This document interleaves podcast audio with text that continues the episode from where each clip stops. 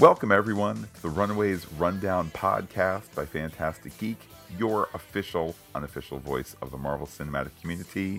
My name is Matt, and joining me, as always, is Pete. Hello, Pete. Hello, Matt. Hello, everybody. Here today to bring you a preview of season two of Marvel's Runaways, dropping all at once on Hulu on Friday, December 21st. Pete, I know that, of course, we had talked Runaways after New York Comic Con, after we saw the Runaways panel at New York Comic Con in the middle of the theater. We were about five rows back, great seats. Also saw the first episode, which, of course, we will not be spoiling here, just as we did not for the New York Comic Con episode. But taking a little bit of a, of a wider view here as we anticipate season two, talking some character trajectories, things we'd like to see, and the sort. Absolutely. So if you're looking for some hints on that first episode, go listen to that New York Comic Con uh, Runaways episode. Otherwise, Matt, what are you looking forward to for season two? Well, so much of the kind of comic book TV and film genre lately, or even things that spill outside out of it, uh, they do kind of origins. You know, even that recent Robin Hood movie that bombed terribly and looked awful. Uh, it was uh, in production. It was titled Robin Hood Origins because we need to show the backstory before we get there. And we had that for Runaways season one to a certain degree. You know, they weren't actually running away until the end proper. And it was this process of exploration involving their powers and their relationships and things of that sort. So now that all of that is settled, I'm looking forward to seeing these characters as the fully formed runaways, if you will, kind of as those comic characters, the powers in the know, everything kind of a bit more understood. I'm I'm interested to see how they approach the world knowing what they know. Absolutely. I think with enough of the promotional material out there, fans, viewers know we're going to get the hostel as a major setting in season two. And I think the uh, showrunners have said it best. You know, we waited till the final episode to have the Runaways become the Runaways, the titular characters there, and, you know, run away. So now, as they've run away in season two, I look forward to seeing the dynamic that develops further amongst themselves without their parents in the mix full time. Of course, the, the pride will continue to be a presence. Something else, maybe a bit, uh, you know, with a bit less focus on story, something I'm looking forward to the notion that we're going to get this entire season on December 21st that at December 21st of last year, they had seven episodes out, seven of the 10, you know, but it was not even the end of season one until January 9th. And here we are, less than a year later, coming back with all those episodes dropping. Pete, we've talked at length on some of our other podcasts about the shifting economics and the shifting uh, quote unquote ratings or viewership for Marvel Netflix. Here we have a a, wee competitor in Hulu, but one that you know even before the the Disney Fox deal closes, one that clearly is Marvel friendly, only going to get more so when all that financial stuff finishes, and one that in this release of all these episodes at once is presumably kind of taking on that next Netflix model in a way that uh, that the first season did not. Yeah, and I think given some of the decisions that have been made by Netflix of late, I'm talking noticeably the cancellations of Iron Fist, Luke Cage, most recently Daredevil, Matter of Time on Jessica Jones and The Punisher. Uh, that's definitive at this point, even though those shows still have seasons to air and won't be canceled until an appropriate a point after they've aired. Um, you know, Hulu potential landing spot for those shows, those characters. Um, Runaways, something that could not, in its current incarnation, wind up on the Disney streamer. Uh, so I, I think Hulu's hand has increased with those uh, fluctuations in the market. Absolutely. And I mean, look, it is technically against the law for the parties on the opposite sides of the Disney Fox merger to be talking and in uh, in well to to be talking in any sort of business capacity. Period. That said, you know, hey, let's go for a coffee, and as we're walking around the corner, maybe throw out the idea. You know what? The mouse would like to send out a trial balloon of if we could compare one season of something that's kind of Disney teen, Disney older than teen ish. What's that like if you drop it week by week versus if you drop it all at once? Hey, that's Runaways. Oh man, I'm the head of Hulu. I just had a great idea all by myself. Let's try this out. You know, it's it's we'll see whether it works. I think for us in the not just podcasting, but I've genuinely sensed that a fan community springs up clearer around a product, a TV product that is released week to week. Now, that said, are we complaining at all that we're getting all these episodes at once? No. Let's kind of see what that fan buzz, and I'm just not talking selfishly, you know, oh, how are our podcast numbers going to do? But let's kind of see what that fan buzz is, you know, December 31st, January 5th, January 10th. Is this a show that kind of has that quick arch uh, on the old graph there as people burn through the, the 13 episodes with enthusiasm, which has one positive, or is there going to be a long tail here, a la Stranger Things, where it just kind of keeps building, building, building, and is this discussion point for a month, six weeks, two months, etc. It's definitely not as popular or as large a viewership for this show as some of the others. When you consider some of the outcry over the Netflix cancellations, Daredevil in particular as as the OG there for uh, Marvel Netflix. But I really believe, Matt, maybe after Agents of S.H.I.E.L.D., which is the original OG, is the mothership, as we like to call it around Phantastic Geek headquarters. I think Runaways might be the second most passionate fan base. Certainly, we've seen that in some of the uh, you know, well, some of the the two New York Comic Con Runaways panels that there have been, there's definitely a subset of comic reader that loves these characters, loved them before it was a show. Then you kind of put them in show form, and I think there's a familiarity. Look, where I think you can say, "Oh, Iron Man is a real rascal," like I'm a rascal, even though I'm not super rich and don't have a super suit.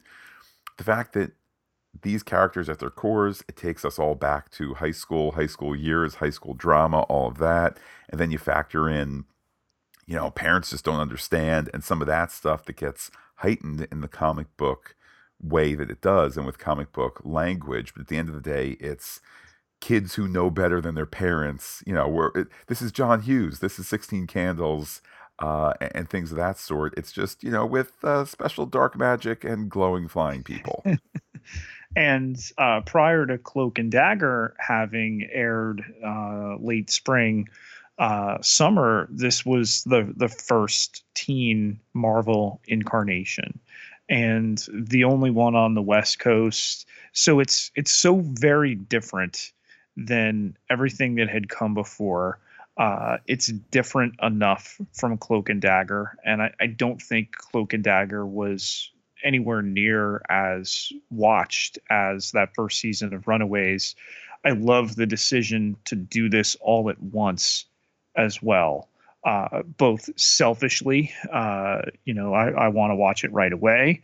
For our podcast, I want to podcast it right away and get it out to our listeners. And the idea it's at a good time of year to be going through all of those at once. Well, Pete, that being the case, and since it obviously is going to be released in that big chunk, uh, what will our release schedule be for Runaways Season 2? It wouldn't be a launch day, Matt, if Phantastic Geek didn't come correct and bring you that very first episode, that very first day. You're not talking to a couple uh, Johnny come latelys here. You're talking to Matt and Pete. So uh, on Friday, December 21st, we will launch with uh, episode 201. That will be available a little later in the day. Okay. And then from there on out, we're going to hold to our schedule of Sundays, Wednesdays, Fridays. Um, with some small variation around uh, some other projects we're working on. Of course, uh, Uh, we got Star Trek Discovery in the mix. There's a short trek, uh, the final short trek before we get season two, and uh, some other goodies we're going to bring you around the holidays.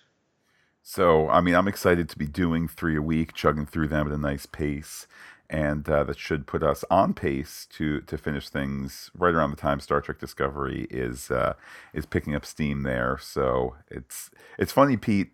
There's always this fear, I think, of us having too much at once. I mean, if there's a dry spell on the release calendar of Marvel or Star Trek or whatever, all right, well, we can talk about other things. We can watch old thing or whatever it is. We can certainly we can have the conversation with listeners about about what to talk about, but there's this fear of like, oh man, is it going to be uh, that Punisher and Jessica Jones and this and that? Oh, right around the holidays they all drop. Well, we've been lucky. It's just Runaways here. It's had a good time where we'll have some time to uh, to crank through the recordings, and there's not not a lot going on yet. I hope they don't. Hope Netflix doesn't hurt us by by dropping some of that stuff out of the blue. But it's going to be really great to, to to rip through these episodes at the speed that we've done uh, some of the Marvel Netflix stuff because you really do get that more cohesive sense of the episode to episode story that uh, that does exist. I mean, part of me does lament the streaming model in that the studies have already proven the week to week episodes cement themselves more in your memory. I mean, Matt, you have literally experienced this yourself when you binged Game of Thrones to catch up to me. Yes, and I mean, I I love me some Game of Thrones. I'm totally on board with the show. Uh, I'm I've been in the middle of the second book for quite a long time, in part because I'll go and read other stuff and I'll come back to it. Um, which is not a slam against the book. It's just since I've seen the second season, I you know, it's not this kind of hunger. Oh man, what's going to happen next? But I mean, literally, there's whole there's whole sections of story where it's like, oh man, Pete, I can't believe uh handsome young blacksmith guy there's a thing now uh who is that again? And you go oh yeah that's uh gendry who in the first and second seasons blah blah blah.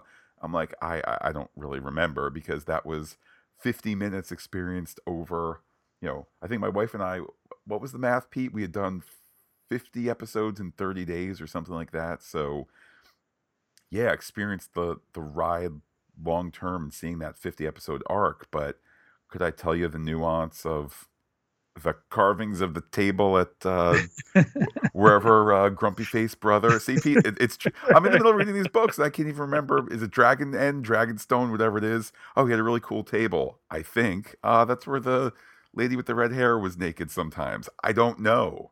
Compare that to where you were in your life, particular life events, things that were going on when a particular episode of Lost aired. Yeah, and I mean it's I I feel like I can chart I can chart the uh the trip through my 20s and just in terms of how you are at the beginning versus how you are at the end. I mean I can chart that through Lost. I mean heck Pete, I can remember I can go back and I remember details from, you know, whether it's He-Man Teenage Mutant Ninja Turtles, things like that, where you really do get those those one that one episode a week. I mean, my goodness, Pete, seven year old me watching Star Trek Next Generation episode. I guess it's technically 103 or 102. I don't know how they number it, but The Naked Now, the first non-pilot episode, and you know everybody's drunk on the space thing that made them all drunk, and um, they're all kind of making out in engineering, and it, literally seven year old me is like, I guess that's where people go to kiss in this show you know, and, and I had that episode to chew over for a week. We recorded on the VCR. I probably rewatched it. Had lots of questions about uh, data being fully functional, but we'll see here. We'll see what the you know we'll see what it's like. You know, season run of one season one of Runaways as opposed to season run of Runaways. Um, very very solid season. I can't say that it was the most beloved season of television I've ever experienced or Marvel TV, but there was kind of a clear arc to it and there was a clear it was a very very well done season. It'll be interesting to experience about the same number of episodes, three more, to experience that at drastically faster speed. I mean, I think you and I if if the wind is at our backs, we might record a little bit ahead of the release schedule. So Mm-hmm. potentially it could be what I got to look at my calendar here. You know, potentially it might be you know in three weeks, in in in maybe in twenty days we do thirteen episodes versus twenty days of season one could have been you know two episodes could have been you know uh, I know the first you know the first uh week for runaways first day for runaways had what three episodes something like that but i mean you know what i'm saying is is to go through it at this different speed it'll be interesting It will. And I think of anything, you know, I, and I know I mentioned this when we did New York Comic Con. Um, it dawned on me as we were watching the season two premiere how much I enjoy this show, comparatively speaking, amongst all the other shows that we podcast. And then the thing I think that works the best of uh, season one and this first episode we've seen of season two is how well they write realistic young people. And I say that as you and I both work with young people, me working with kids a little closer to the age of our runaways.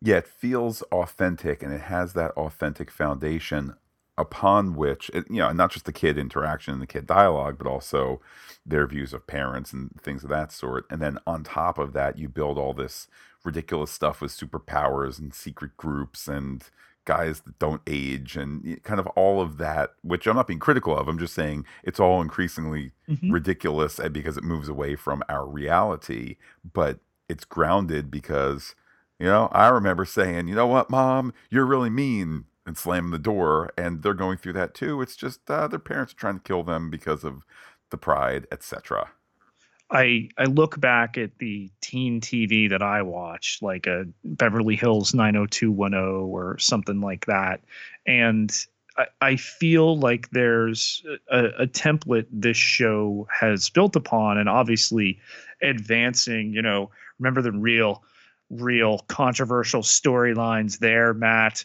Brenda gets drunk and gets arrested, or you know some of the stuff with Dylan and here on this show, you know, we have uh, the romance between Nico and Karolina, something that uh, you know we we got bits of throughout the season, and then really towards the conclusion, and something I'm looking forward uh, to how they continue and move forward. yeah i think that it's it's an important uh, it's obviously an important perspective to share.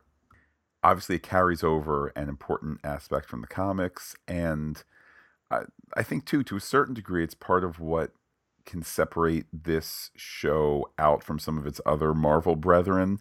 That's not to say that the other areas the other shows are necessarily lacking but daredevil with its roots in the 60s or or things of that sort it's just a little let you know it's kind of not it's not something that's baked into daredevil to have a same-sex relationship whereas it is baked into this comic series because it's that much newer. So you kind of get you get that change of perspective which is always appreciated.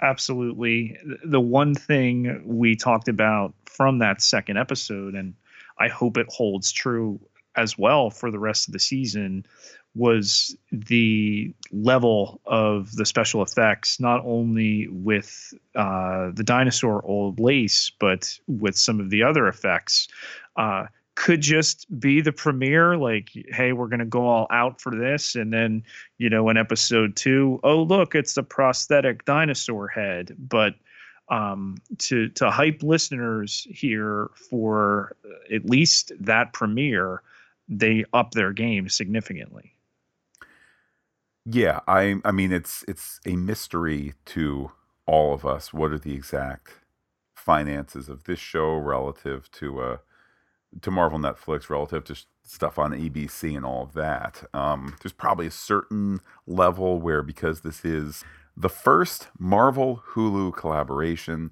there might be a little sense of throwing a little extra money in there as you speculate this new mine of is this the future or is this more similar to broadcast, et cetera, et cetera. But once that money is spent, it goes up on screen and it's going to stay there for, you know, however long all this stuff stays streaming until it's all converted to hollow chips that go in our brain and we get to run and laugh and play with the characters in the near future or the distant future or whatever. But it's it's welcome to see that what I will assume is maybe an infusion of cash or maybe a way to say, okay, we know we know what worked, we know what didn't from the first season. Um, what we want is more CG dinosaur and more great CG dinosaur. And I think too another thing I really enjoy on top of how believable and realistic the young people are is that they don't make the parents one dimensional. That there's not a bunch of you know mustache twirling parents. Ooh, aren't we evil other parents? And then back to the kids. They they flesh them out in a way that is believable as well. Yeah and as we have said many times before but it bears repeating each time the the huge main cast of this show um i think in other hands and hands other than that of uh, of executive producers and uh, showrunners Josh Schwartz and Stephanie Savage, it, it, could get out of hand. It could be, you know, oh, I don't know how to deal with them, so let's make them mustache twirling, or let's kill off some of them. Uh, I mean, in the adaptation process uh, from the comic to the to the show, they did get rid of uh, one parenting pair, that of Molly's uh, parents. But other than that, you know, this is as presented, at least in kind of in its basic form uh, in the comic. And yeah, you really get a sense of not only each of the parent characters, but also how they work as a pair, which I think probably helps because they spend time together as pairs. You can kind of just say, "Oh, it's uh, it's it, it's Gert's parents," and they kind of operate as, in a certain way, certain category. But yeah, tons of characters here and tons of layers to all of them and even then it's not as if we haven't gotten molly's parents on the show and significantly at that. Um, i mean turning comic books into tv it's it's still in its infancy you know the most notable example being the walking dead. And even there you've got those differences.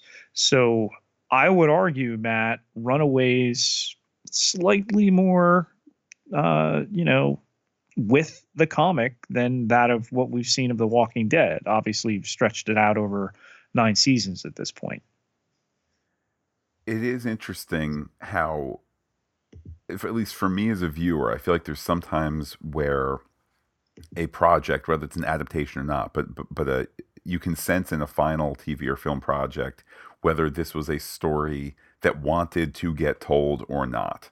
Uh, last night I was watching the first half of uh, the Jurassic World sequel, and it's perfectly fine to sit there and have fun and eat some popcorn. But you kind of really get the sense that it's like they're straining to like, all right, we have to hit all these things up on the cork board.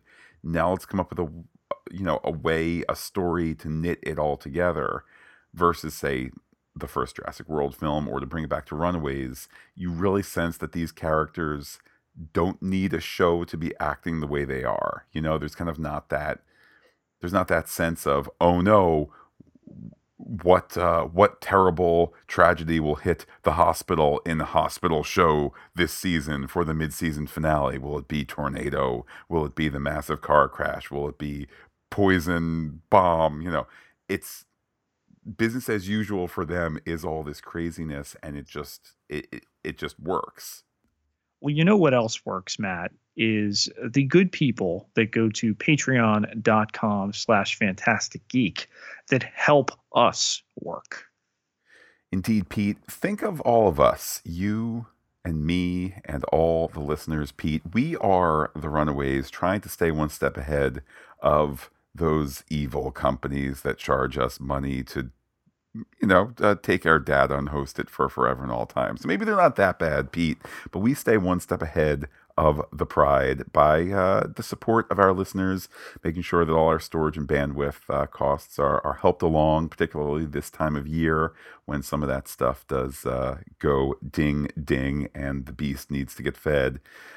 At uh, you know, as the uh, as the clock turns twelve and as the calendar turns over to the new year, so the support always appreciated. So everybody who contributes gets access to exclusive podcast content. And then there are all sorts of tiers to pick from, Matt. So if you want to be at the pride level and get access to a uh, secret compound, you can uh, donate there, or you can contribute at the base level. All up to you. Either way, you keep us on the run and going. Well, Pete, the best way to go online is always free, and that's to talk to you on Twitter. How can people do so?